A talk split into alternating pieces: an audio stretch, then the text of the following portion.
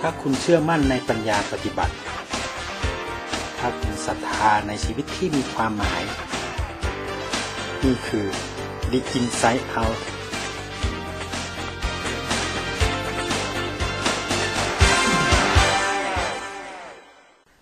สวัสดีครับท่านผู้ฟังที่รักทุกท่านครับ ขอต้อนรับเข้าสู่รายการ The Inside Out นะครับ ปัญญาปฏิบัติที่ท่านจะได้สัมผัสกับ เรื่องราวจากการทำงานพื้นที่ภาคสนามนะครับ กับผม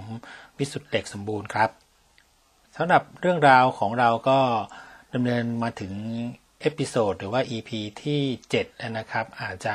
ห่างบ้างใกล้บ้างนะครับ บางช่วงอาจจะงานเยอะนะครับ ก็จะใช้เวลาในการทำงานพื้นที่มากหน่อย แต่ไม่ลืมครับที่จะมาบอกเล่าเรื่องราวที่คิดว่าน่าจะมีประโยชน์กับ คนรุ่นต่อๆไปนะครับรวมถึงอาจจะคนรุ่นปัจจุบันด้วยที่สนใจการทำงานวิจัย งานพัฒนาสุขภาพ งานเรื่องของมิติต่างๆ ที่ทำงานกับชุมชน โดยอาศัยกระบวนการมีส่วนร่วมนะครับสำหรับวันนี้นะครับ วันที่อัดนี่ก็เป็นวันที่ 11 เดือนพฤศจิกายน 2563 อากาศก็กำลังเย็นสบายนะครับ แต่ว่าในส่วนของ การลงพื้นที่ก็ยังมีการทำงานอยู่เรื่อยๆนะครับสำหรับผมในฐานะที่เป็นฟรีแลนซ์ในงานวิจัยแล้วก็พัฒนาชุมชน ก็อดไม่ได้ครับที่จะบอกเล่าเรื่องของการทำงาน ซึ่งถือได้ว่าน่าจะเป็นการจัดการความรู้สำหรับตัวเองด้วยนะครับ แล้วก็อีกด้านหนึ่งเนี่ยในส่วนของทีมงานนะฮะซึ่งตอนนี้ก็คงจะต้องอาศัยการเรียนรู้แลกเปลี่ยนกันผ่านทางโซเชียลมีเดียหรือว่าทางไลน์หรือว่าทาง YouTube นะครับ พอดแคสต์ต่างๆ นี่ก็เป็นอีกช่องทางครับของการที่ทำให้เราสามารถที่จะอัปเดตนะครับรวมถึง reskill หรือว่าการทำให้ทักษะต่างๆเนี่ยมีการยกระดับขึ้นมาทำงานกับ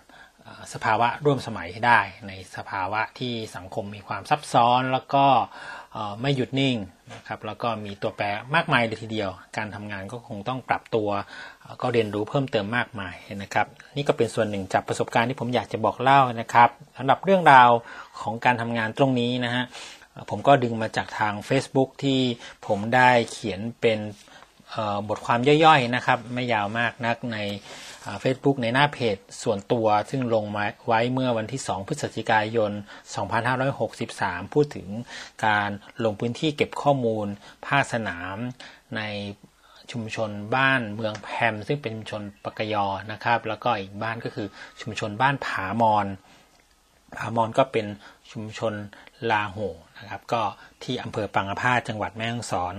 ทั้งสองพื้นที่นี้ก็เป็นพื้นที่ทำงานของโครงการพัฒนากลไกการเข้าถึงบริการสุขภาพ และเสริมสร้างสุขภาวะสตรี ชาติพันธุ์ ระดับอำเภอแล้วก็จังหวัดครับ อันนี้ก็เป็นโครงการที่สนับสนุนโดยสำนักงานกองทุนสนับสนุนการสร้างเสริมสุขภาพหรือว่าสสสนะครับ แต่ในส่วนของรายการของเรานี่ก็เป็นรายการที่เป็นรายการจิตอาสานะครับอยากจะบอกเล่าเรื่องราวแล้วคิดว่าน่าจะมีประโยชน์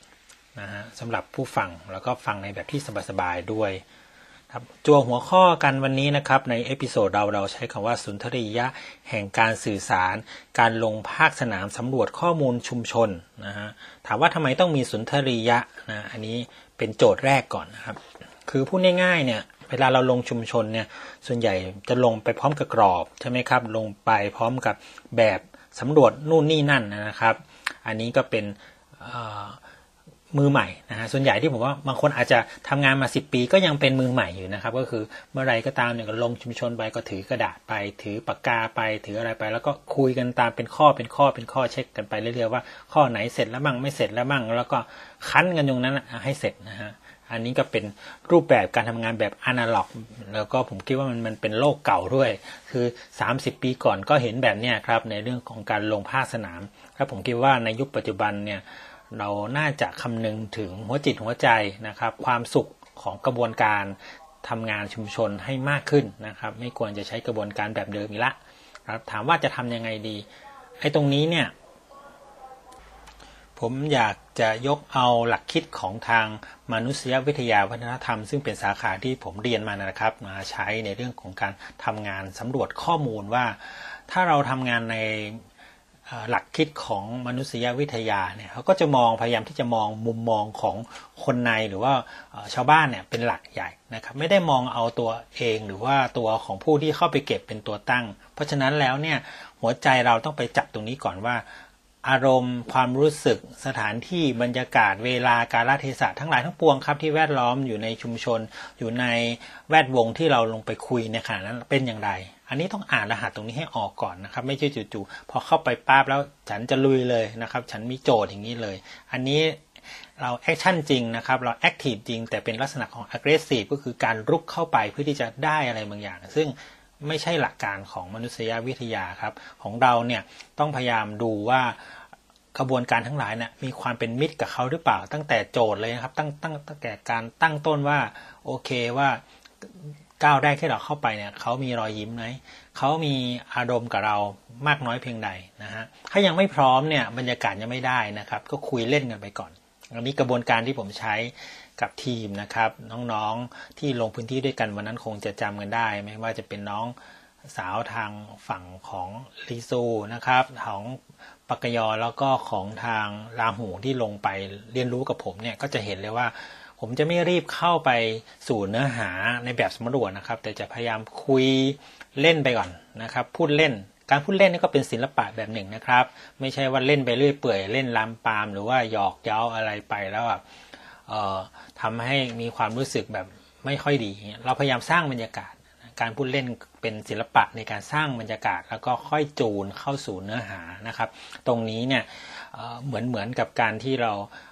เขาเรียกว่ายังไงดี ค่อยๆทำให้เขารู้สึกบิวอินเข้าไปในสิ่งที่เราจะคุยกันนะต้องเช็คตรงนี้ก่อนว่าพร้อมไหมอาจจะใช้เวลาสักหน่อย 10 นาที 15 นาทีไม่เป็นไรครับแต่ต้องให้เวลานะครับอันตรงนี้ก็เป็นเรื่องของความเป็นมิตรตั้งแต่แรกก่อนถ้ามิตรจิตมิตรใจได้มาแล้วเนี่ยเรื่องข้อมูลเนี่ยเราตามทีหลังก็ได้ ไม่จำเป็นต้องฟันแล้วชิ่งไปเลย อันนี้ผมไม่ชอบมากๆ มันเหมือนการที่เราไม่ใส่ใจนะครับ ในเรื่องของความสัมพันธ์นะคิดแต่ตัวเองเป็นศูนย์กลาง อย่างนี้นี่ก็ยากครับที่จะได้ชนะใจของทั้งคนอื่นรวมถึงตัวเองด้วยนะครับสองส่วนนี้ก็ต้องมองไปด้วยกันนะครับ เพราะนั้นหัวใจของการเก็บข้อมูลเนี่ยถามว่าอยู่ที่ไหนนะครับ ไม่ใช่อยู่ที่ข้อมูลนะครับ แต่อยู่ที่ความสัมพันธ์ครับนี่เป็นหลักใหญ่นะครับของทางมนุษยวิทยาของเราที่เราอาจจะต้องมอง ในส่วนของการทำงานที่เป็น long term ด้วย ไม่ได้ทำแค่จุดที่เป็นเอาข้อมูลสั้นๆแล้วก็ผ่านไปสำหรับเรื่องการเก็บข้อมูลเนี่ยเมื่อกี้บอกไปแล้วนะครับ เรื่องของการสร้างความสัมพันธ์มาก่อนนะ เพราะนั้นแล้วเนี่ยอาจจะใช้วิธีการพูดเล่นเอาของฝากไปเยี่ยม หรือการสร้างให้เกิดมีรอยยิ้มนะครับ ความรู้สึกเปิดอกเปิดใจให้ได้ก่อนนะครับ แล้วก็ค่อยๆ โยงไปสู่เนื้อหาที่เราจะคุยเป็นการแลกเปลี่ยนกับชาวบ้านพยายามสร้างบรรยากาศแบบนั้นนะครับอย่าไปมองว่าเราจะไปเก็บข้อมูล ซึ่งถ้าตั้งโจทย์แบบนั้นปั๊บก็จบแต่แรกเลยว่า เราเสร็จแล้วเราก็กลับนะครับ ชาวบ้านก็จะรู้สึกว่าเป็นผู้ถูกกระทำผู้ที่ต้องให้ข้อมูล ซึ่งมันก็ไม่ได้ก่อให้เกิดความสัมพันธ์ที่ดี มันไม่ได้มันไม่ได้ empower เขาขึ้นเท่าไหร่นะครับทำให้เขาเป็นเหมือนตกเป็นว่าผู้ต้องที่ต้องผู้ต้องอะไร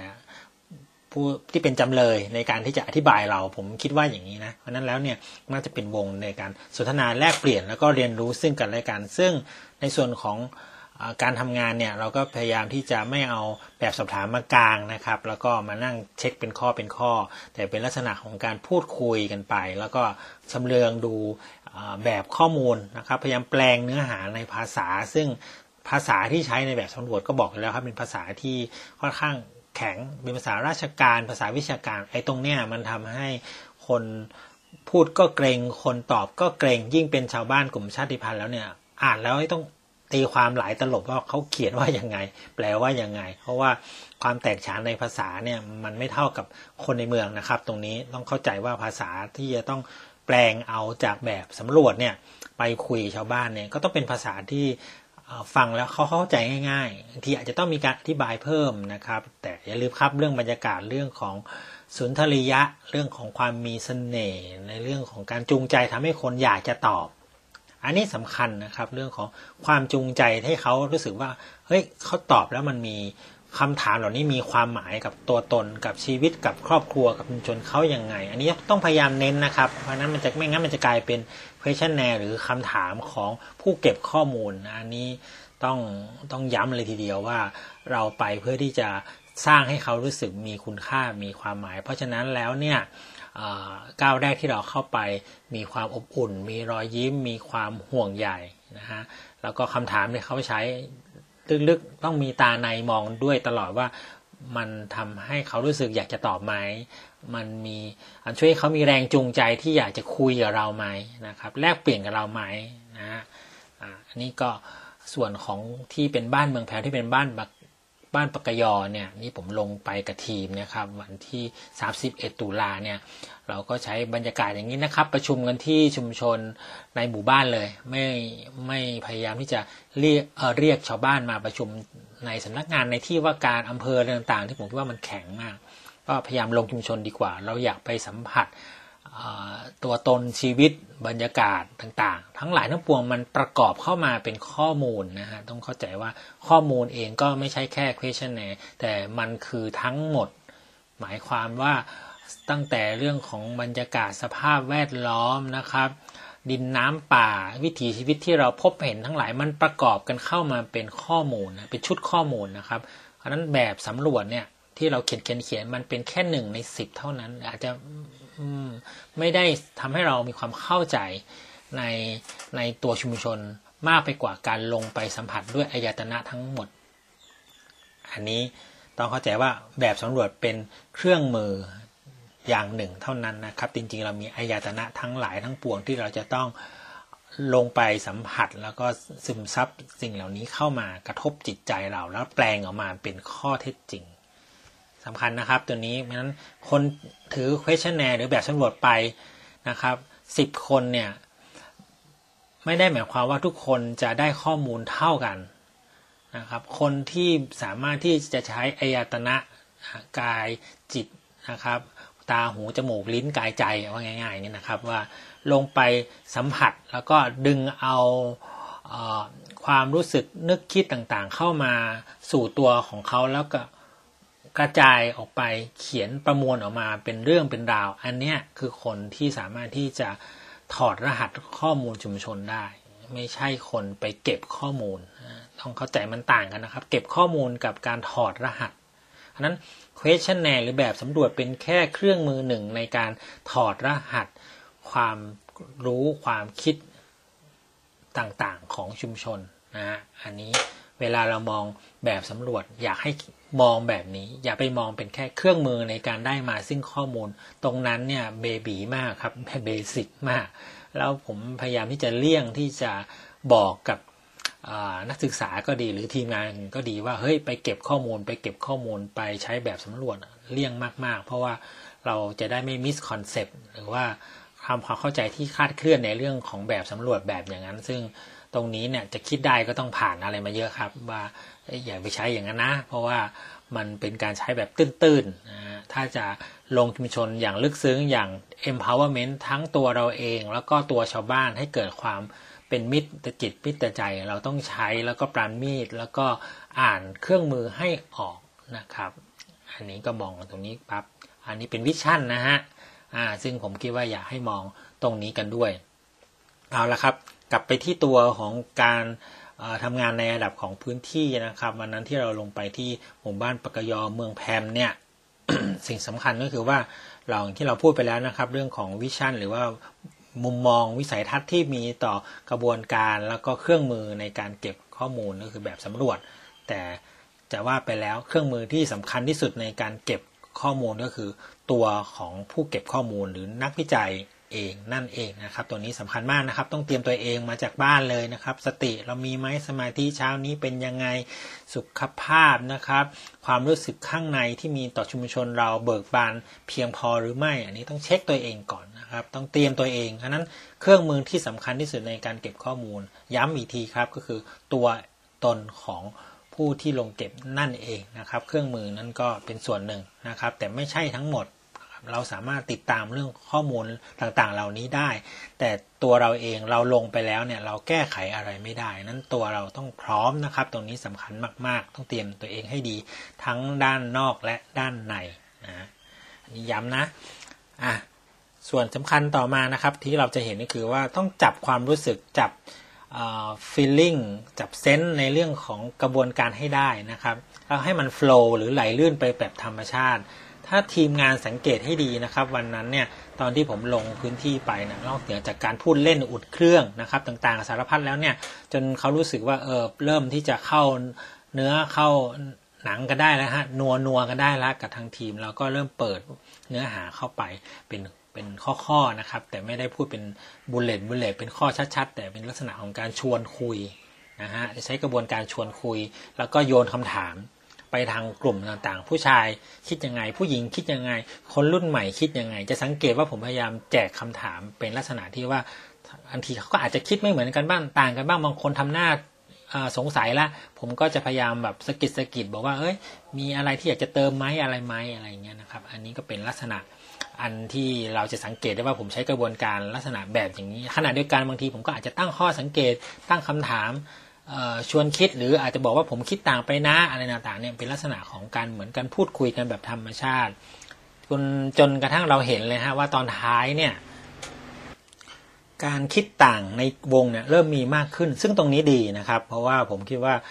เวลาเราทำโฟกัสกลุ่มเนี่ยวันนั้นมานั่งกันประมาณสัก 10 คนทั้ง